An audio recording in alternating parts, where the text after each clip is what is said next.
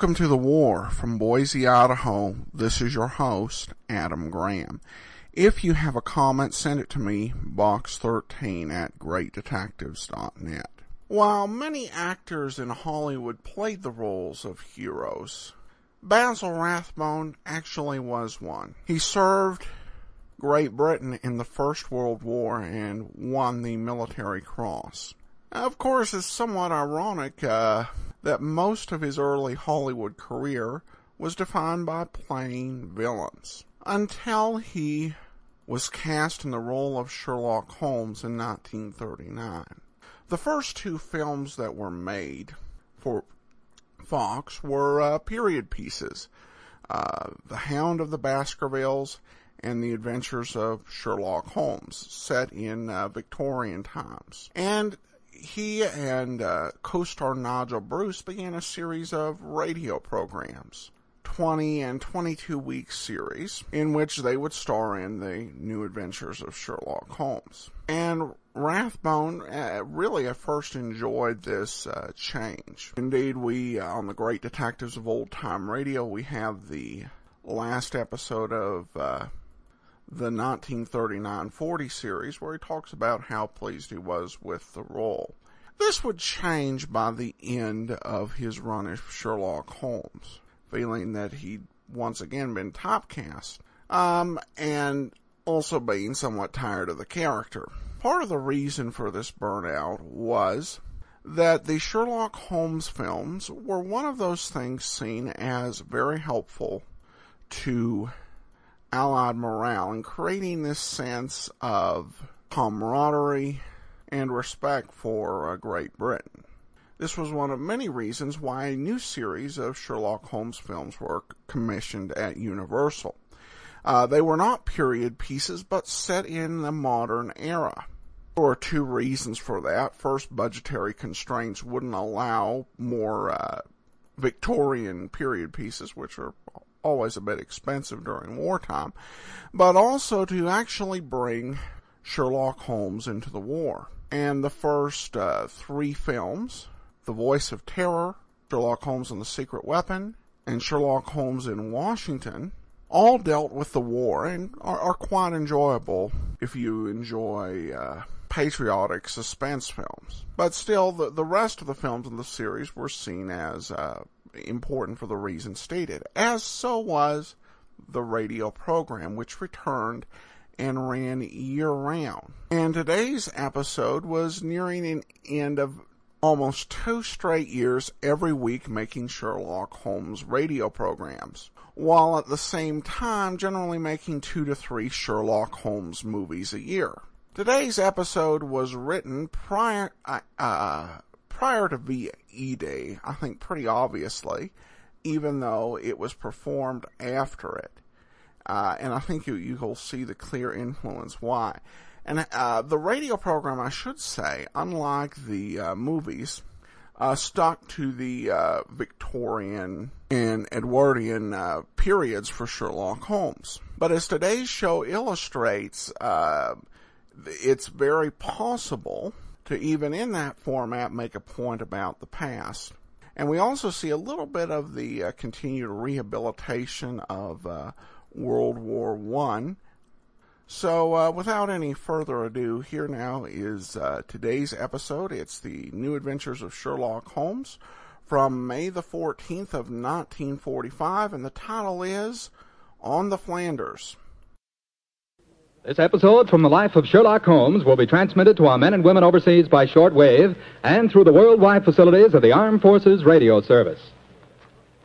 From the stage of the Paramount Theater in Hollywood, Petri Wine brings you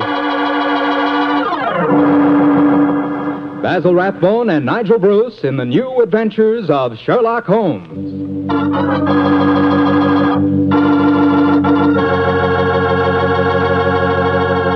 The Petri family, the family that took time to bring you good wine, invite you to listen to Dr. Watson tell us about another exciting adventure he shared with his old friend, that master detective, Sherlock Holmes. You know something? If right now it were possible for me to ask every one of you what you had for dinner this evening, I'll bet a good many of you would say chicken. Chicken is an all American favorite. But boy, you just haven't tasted chicken till you've tried it together with a glass of well-chilled Petri California Sauterne. Petri Sauterne is a perfect mealtime wine, just made to go with chicken. That Petri Sauterne is a white wine, delicate in color, and mmm, mmm, what a flavor. A flavor that comes right from the heart of luscious, sun-ripened grapes. You can just taste those wonderful grapes. And I'll tell you something. That Petri Sauterne is pretty much on the terrific side when served with fish or any kind of seafood, too. That's a fact. But say, whenever you serve that Petri Sauterne, remember you can serve it proudly because the name Petri is the proudest name in the history of American wines.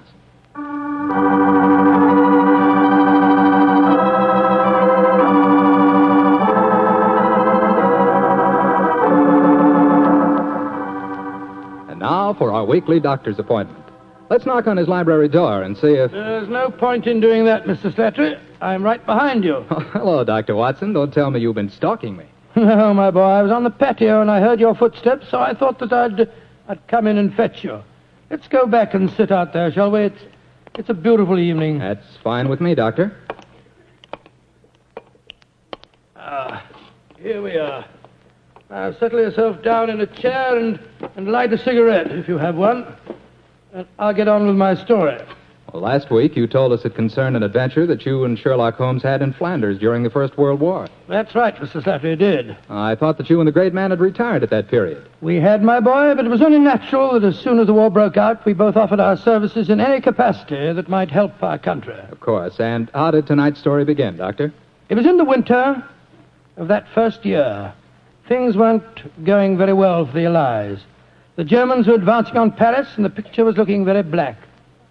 It was just 24 hours before the famous Battle of the Marne began, the battle that changed the early course of the war, when Holmes told me that we had to go up to the front lines on a secret mission. We'd been in Paris for several weeks, where Holmes had just solved the case of the missing aide de camp. I was anxious to get back to England and my work in the war hospitals, but of course this new summons was in the nature of a command. And so, late on a rainy September afternoon, Holmes and I, with the boom of gunfire in our ears, found ourselves in the front seat of a staff car, sloshing and jolting its way towards the battlefield. Am I driving too fast for you, gentlemen? No, Sergeant, not at all. No, no, you're doing a splendid job. Oh, my man, look out considering the state of the road. Thank you, sir. Uh, hello? The gunfire's getting nearer, Holmes. Yes, old fellow. I imagine we haven't much further to go, have we, Sergeant? No, sir, we're nearly there. Did you notice the two civilians in the, in the back seat, Holmes? Yes. Handsome woman and a distinguished-looking man, several years her senior. I wonder who they are. I'll tell you. He's a Shakespearean actor of some note, oh. though he never achieved the fame to which he thinks he's entitled. I shouldn't be at all surprised if he feels that he's been slighted in not receiving a knighthood. But, Holmes, that's amazing. How can you possibly deduce all that from just looking at the man as we got into the car? Elementary, my dear fellow, I didn't deduce it. We saw him twice last year in the London Theatre, if you What? remember. His name is Maitland Morris. As for his biography, he's a friend of my brother, Mycroft's. He told me about him. Well, what do you suppose he's doing up here near the front line? His brother is General Sir Stanley Morris, who's in command of this particular front, and it would seem reasonable to presume that his brother has come up here to give a performance for the frontline troops. Ah, I suppose this hut is as far as we can drive, Sergeant. I'm afraid so, sir. We're four miles from the front line now. You'll have to clear your papers here. Uh, see that ruined farmhouse there, sir? Yes, Sergeant? Is that the General's headquarters? Yes, sir. Come on, Watson. Good Lord, it's pelting with rain. Yeah, let's make a dash for it.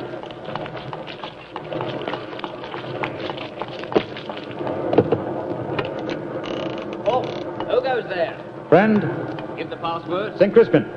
Pass friends and show your papers. How did you know the password, Holmes? I was given it before we left Paris, old chap. Oh, Sherlock Holmes and Dr. Watson, isn't it? Yes, Captain. I'm Captain Maxwell, uh, General Morris's aide-de-camp. He asked me to escort you up to his headquarters. Uh, by the way, weren't Maitland Morris and his wife in the car with you? Yes, they're just behind us. Oh, splendid. I'm afraid I'll have to ask to see your papers. Yes, of course. Here's, uh, here's my permit, Captain Maxwell. Thank you. I know you both, of course, but we can't afford to take any chances when they're this close to the enemy lines. Let's see. Oh, yeah, yes, that's fine, Doctor. Everything's in order. All right, Uh, yours, please, Mr. Holmes. Uh, Here you are. Thanks. Oh, who goes there? Friend. There's the rest of your party now. Oh, good. This is quite in order, Mr. Holmes. Show your papers. Oh, oh, there you are, Captain Oh, Maxwell. hello, sir. Hello, Mrs. Morris. How are you, Captain Maxwell? Well, you've both met Mr. Sherlock Holmes and Dr. Watson, I suppose? Well, no, we haven't, even though we drove up in the same car. Natural reserve of us Britishers, I suppose. How are you, Mr. Holmes? How do you do, sir? I know your brother Mycroft very well. Uh, how are you, Doctor? I'm glad to meet you, Mr. Morris. I saw you a couple of times in the theatre last year and enjoyed your performances very much. Oh, thank you, sir. Oh, then you must know my wife, my leading lady. How do you do, gentlemen? How do you do, Mr. you. Morris? Uh, can I see your papers, Mr. Morris? Uh, just a matter of form. You Oh, understand. yes, yes, yes, of course, of course. Uh, Mrs. Morris, I presume you and your husband are going to give a performance tonight for the men going up the front line. Yes, Doctor. We're very flattered. They've asked us to do some Shakespearean scenes. Oh, yes. Although I should have thought something a little lighter would have been more appropriate. The General, he's Maitland's brother, you know, seemed to think differently. Well, my dear, show Captain Maxwell your papers. Then we can all go along and see my brother Stanley. Very well, Maitland. Mr. Morris, I shall look forward to hearing your reading of Shakespeare's St. Crispin's speech from Henry V tonight. Well, bless my soul, Holmes. How did you know I was planning to do it? Well, the setting is so perfect and the time so appropriate, I can't conceive an English actor who could resist the temptation. Oh. I, I noticed that your brother appreciated the fact in naming today's password. Yes, it's amazingly appropriate. You know, it's almost 500 years ago to the day that the Battle of Agincourt took place. Well, let's hope that the results of the forthcoming battle will be equally successful for England. yes, indeed. Oh, by the way, Holmes, this will probably seem rather silly to you, but I'm an inveterate autograph collector, and I have my book here with me. I, I wonder if you'd mind signing I it shall for be very glad to, Mr. Morris. Give me a pen, will you, Watson? Uh, All right. Here we are, Holmes. You'll find yourself among quite distinguished company in that book, sir. So I see. Adelina Patti, Crown Prince of Norway. Hello. Field Marshal von Tauchnitz. Oh, yes, he was one of my admirers when I played in Munich before the war.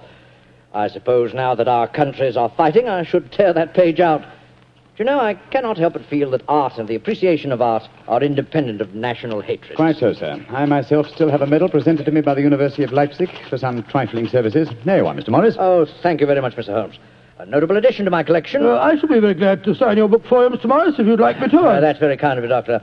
Oh, Captain Maxwell, Oh, oh, oh, if our sorry. permits are all in order, Mhm. don't you think we should be moving along? Uh, just what I was going to suggest myself. Uh, I'll take you all straight over to General Morris's headquarters.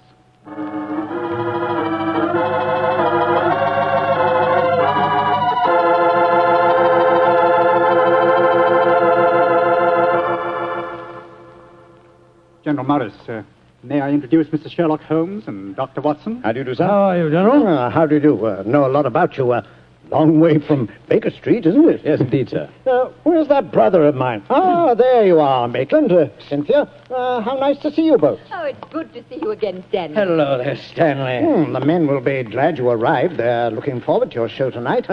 We're very flattered that they want to hear us do some Shakespeare. oh, rubbish, old boy. With you and Cynthia up there on the platform, you could read the telephone book and they'd love you. Oh, very kind. by the way, you'll find the stage very primitive, just a few trestles and a large tent and a curtain made of army blankets. And your dressing room will be even worse. Oh, don't worry about our comfort, Stanley. As long as we cheer the boys up, that's the important thing. Yes, of course. By the way, what program do you have mapped out for us? Well, I thought we'd have two shows. Uh, the tent's not large enough to hold everybody at once. Anybody, anyway, uh, uh, we have to keep up an alert all the time. Uh, think you can manage two uh, separate shows? Oh, of course I can, Stanley. I may look old, but I don't feel it. you don't even look at you, scoundrel. Thank you. Perhaps we could take a look at the stage and equipment, eh? Oh, certainly. Uh, Captain Maxwell, uh, take them over to the tent and show them what the facilities are, will you? Right, sir. Will you follow me? Oh, yes, of course. See you later, Stanley. Come along, my dear. All right. I'm glad you're here, Holmes. I'm sure I can speak quite freely in front of Dr. Watson. Oh, yes, with perfect freedom, sir. He's my colleague, and he's an old army man himself. Really? What regiment, Doctor? The 5th Northumberland Fusiliers, sir, later attached to the Berkshires in Afghanistan and, and wounded in, in the Battle of Maiwand. Really? then I'm sure I can speak freely in Oh, front of you. Um, Holmes, uh, you know why you're up here so near the front line, don't you? I have a very shrewd suspicion, sir. Yeah, I thought you had. That's why I asked for you to be sent here. You asked for me to be sent here, General. Yes, I, I think I understand. Well, I wish I did. Uh, you will, Doctor, in due time. In the meanwhile, gentlemen, I'll have an orderly show you to your quarters. Thank you, sir. And, uh, Holmes, uh, take a look around, will you, and keep your ears open. Uh, we're comparatively a little distance from the German front lines, and yet there's a very puzzling silence just now. Yes, I noticed that, sir. And half an hour ago, on our way up, there was That's quite a lot of shilling. Exactly. It's unnatural and rather frightening at a time like this. You see, uh, we're attacking at dawn. The enemy might be trying to infiltrate spies, and the whole success of this battle depends on a surprise attack. I quite understand, sir. Come on, Watson.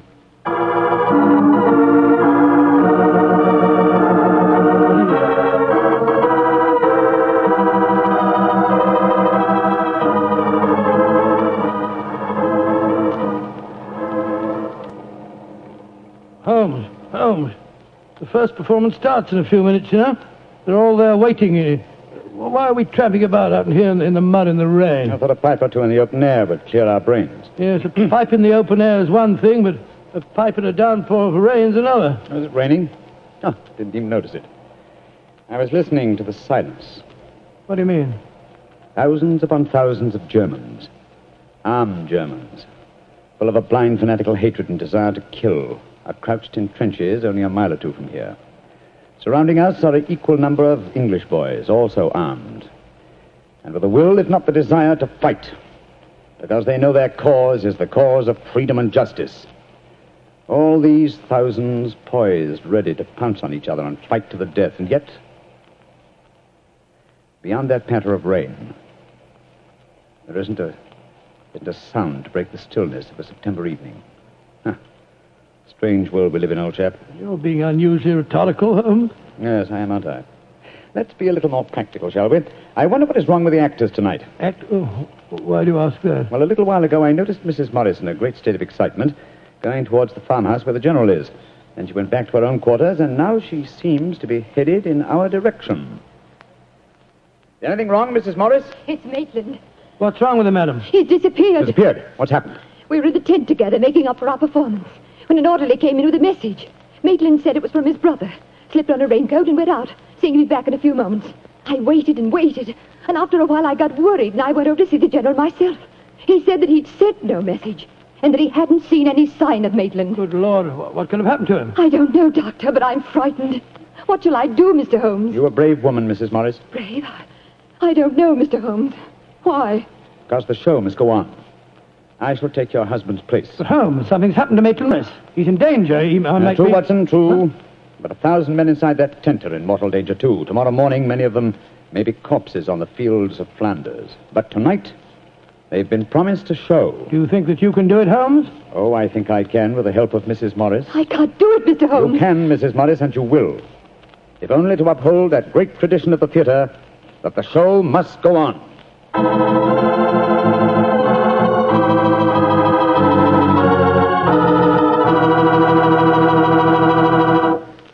The rest of Dr. Watson's story in just a few seconds. Time I'd like to take to tell you that if you've got a butcher who has meat and you've got the points to get that meat, don't forget to bring home a bottle of Petri California Burgundy. Tell you why. That Petri Burgundy is a rich red mealtime wine that's wonderful with any meat or meat dish. That's a fact. Petri Burgundy can make a banquet out of a hamburger. And boy, Petri Burgundy and old-fashioned Irish stew are bosom companions. Just get yourself some Petri Burgundy and share it with your family. Petri Burgundy is the best friend a good meal ever had.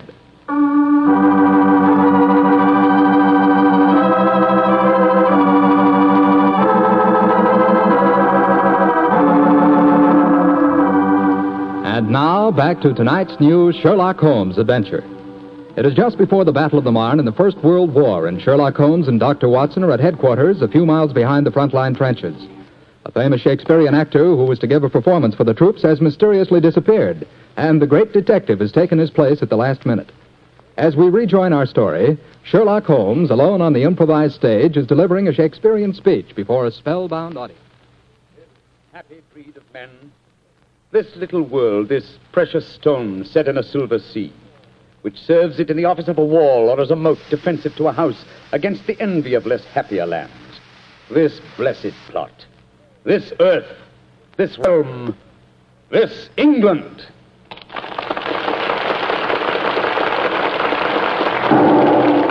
Holmes! That shot, are you all right? Yes, old chap. Fortunately, I started to leave the stage as the shot was fired. The bullet just missed me. I heard it splinter some wood nearby. But who on earth would want to shoot you? That's what we've got to find out, though I think it more likely that the shot was intended for me. It was not intended for me, but for Maitland Morris. The man for whom I'm substituting. Well, even so, who'd want to shoot him? Oh, don't ask me so many questions, old fellow. Let's see what clues we can find. Now, the shot was fired from outside the tent from behind me. Yes, look there. See the hole in the tent there? By Jove, yes. The footlights would outline your shadow on the back of the tent. Whoever it must have, must have, must have fired at your silhouette. The question is, where did the bullet embed itself? Aha. Look here, Watson. You got a penknife? Eh, wait a minute. Here, Holmes. This shouldn't be hard to extract. Look at this splintered tent pole. Wait a minute. There, there we are. Excellent. Huh. Very interesting. Oh, what's so interesting about it? Just a revolver bullet, Oh, no, it it? isn't, Watson. Huh? It's far, it's far from just a revolver bullet. This bullet was fired from a German Luger pistol. A German pistol. There must have been a spy here behind our lines. That's a reasonable enough assumption. Yes, we may be sure that no English soldier would carry such a weapon and face inspection. Come on, I want to talk to Mrs. Morris.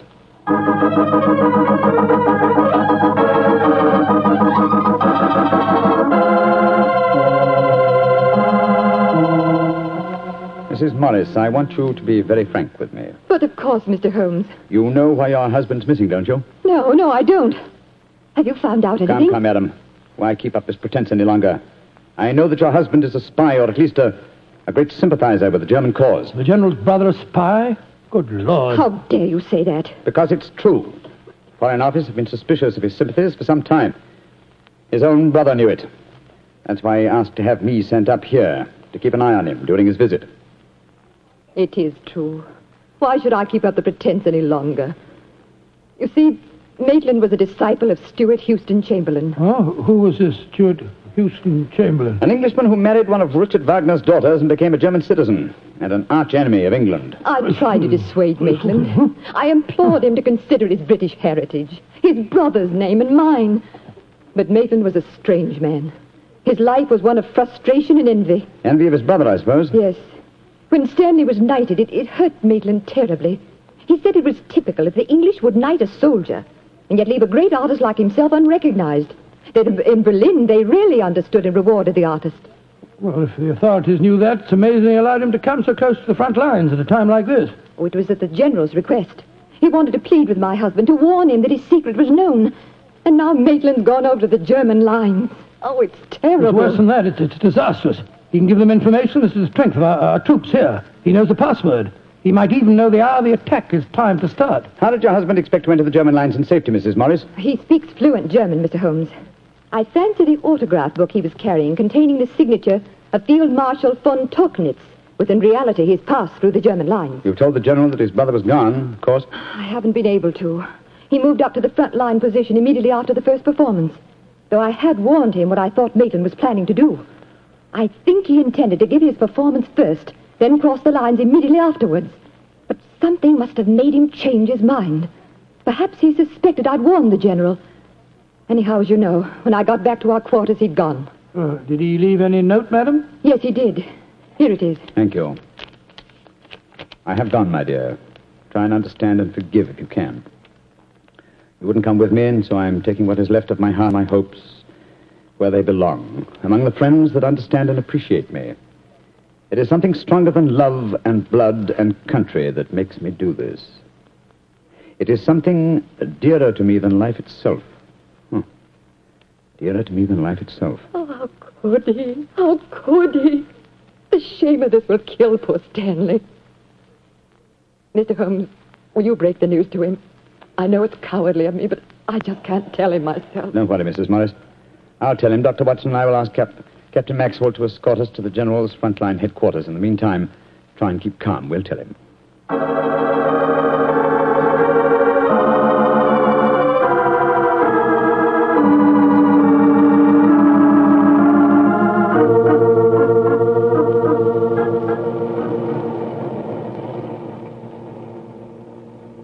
You will wait in the dugout, Mr. Holmes, I'll tell the General that you're here. Thank you, and be sure to let him know the urgency of the matter. Yes, sir. Holmes, this is a dreadful business. Yes, it is, Watson. Though if my plans work out correctly, I think the success of tomorrow's battle may not be imperiled. What plan? Listen. You know, Holmes, a strange silence from the German lines since we came here might be accounted for by the fact that they knew Maitland was making his getaway. They wouldn't want to risk wounding such a valuable spy. Quite possibly. What I still don't understand is who shot at you with a German pistol and why. You're being very dense, old fellow. Surely it's obvious that. Here comes General Morris now. Poor devil. This is going to be a dreadful shock to him. Hello, Holmes. Uh, Dr. Watson? General Morris, I'm afraid that I've bad news for you. Your brother has gone over to the German lines. Maitland did go there. I should have put him under an armed guard as soon as he came here, but, but I thought I could reason with him, appeal to his sense of honor. Instead of which you tried to shoot him, sir, but uh, fortunately for me, you missed. You see, I took his place at the first performance. But that shot was fired from a German pistol. True. That was when I first knew the general had fired the shot. But I still don't see how you could now. Only a high-ranking officer, not subject to inspection, could carry a non-regulation firearm. You're an old army man, you should know that. In any case, you'll observe that the general carries a Luger at his waist. Great heavens, Holmes. I, I thought I was firing at Maitland. I, I had no idea that, that it was you. You intended to kill your own brother, sir? Yes. And I'm sorry I failed. I, I'd rather see my brother dead than alive and a traitor to his country. But now he, he's safely in the German lines. Heaven knows what secrets he may be imparting. Uh, one thing we can be certain. Uh, our chance of a surprise attack in the morning is gone. Possibly not, sir. Oh, what do you mean? You see, I took the liberty of altering your brother's credentials quite extensively. How, Holmes? I knew of his German sympathies. Mycroft had given me a great deal of information about him, and so I took it on myself to decide that it was unsafe to allow him so near the enemy lines with his own identification on him. Well, what did you do, Holmes? I took the liberty, sir, of stealing his autograph book, the one containing the magical signature of Field Marshal von Tauchnitz.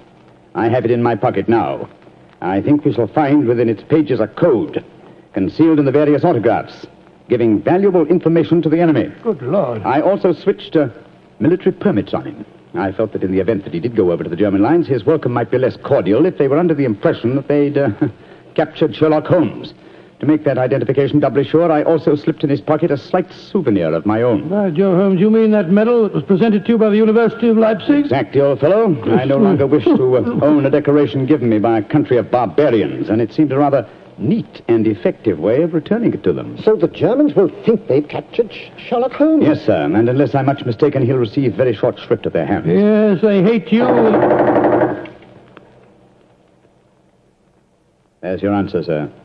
I'm sorry. Well, don't be sorry, Holmes. It's better that way. Now his secret can die with him. Excuse me, sir. Uh, uh, yes, Maxwell, what is it? Would it be in order for me to return to headquarters now, sir? It's very nearly time for the second performance, and I've still been unable to trace the whereabouts of your brother. Well, my brother will not be acting tonight, I'm afraid. Holmes, I wonder if I might ask you to take his place once again. If you want me to, General. I do. Maitland had planned to do the St. Crispin speech from Henry V. Uh, he knew how much I loved him. I realize that, sir.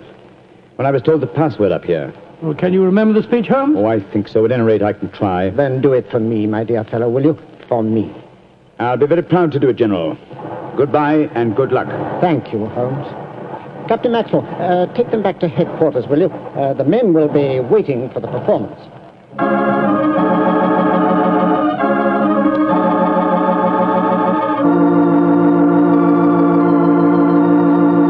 And Crispin Crispian shall ne'er go by from this day to the ending of the world, but we in it shall be remembered. We few, we happy few, we band of brothers. For he today that sheds his blood with me shall be my brother. Be he ne'er so vile, this day shall gentle his condition. And gentlemen in England now abed shall think themselves accursed they were not here, and hold their manhoods cheap, while any speaks that fought with us upon St. Crispian's Day.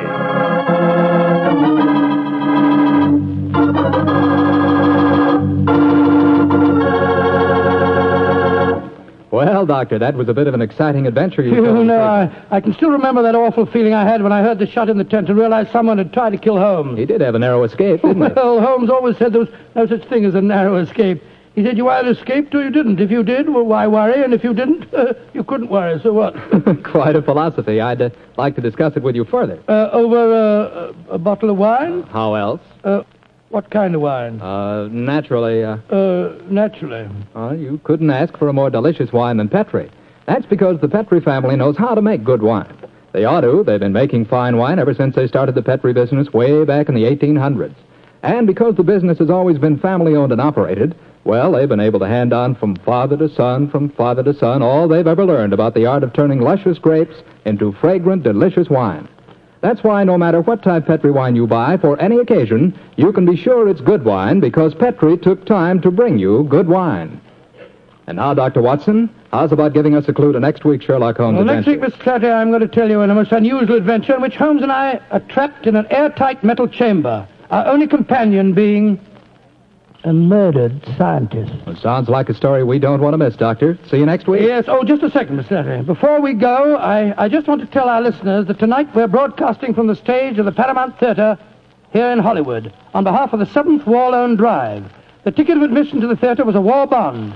I'm mentioning this to remind you, our friends, that you have an important part to play in making the 7th War Loan a success. Buy more and buy bigger bonds than ever before. They're needed to pay for new super forts, new jet-propelled fighters, newer and bigger weapons to lick Japan. Remember, in spite of the magnificent achievements of our forces in the Pacific, the Japanese war has just begun. So let's go all out for the mighty 7th War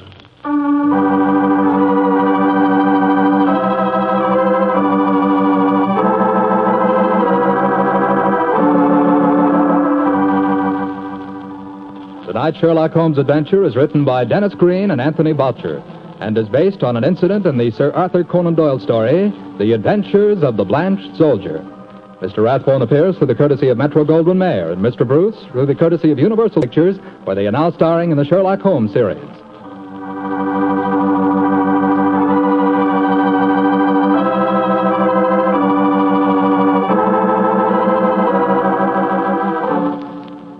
Petri Wine Company of San Francisco, California invites you to tune in again next week, same time, same station. Oh, the Petri family took the time to bring you such good wine. So when you eat and when you cook, remember Petri wine. To make good food taste better, remember. Pet, pet, Petri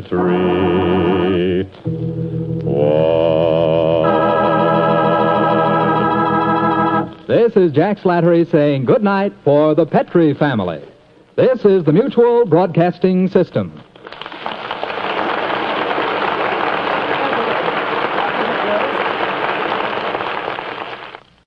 That will do it for today. If you uh, have a comment, email me box13 at greatdetectives.net. I welcome your story or that of loved ones who served during World War II. Ken Curlin provides our opening theme music, kencurlin.com. I am your host, Adam Graham. This uh, series is provided as a service of the great detectives of old time radio, greatdetectives.net.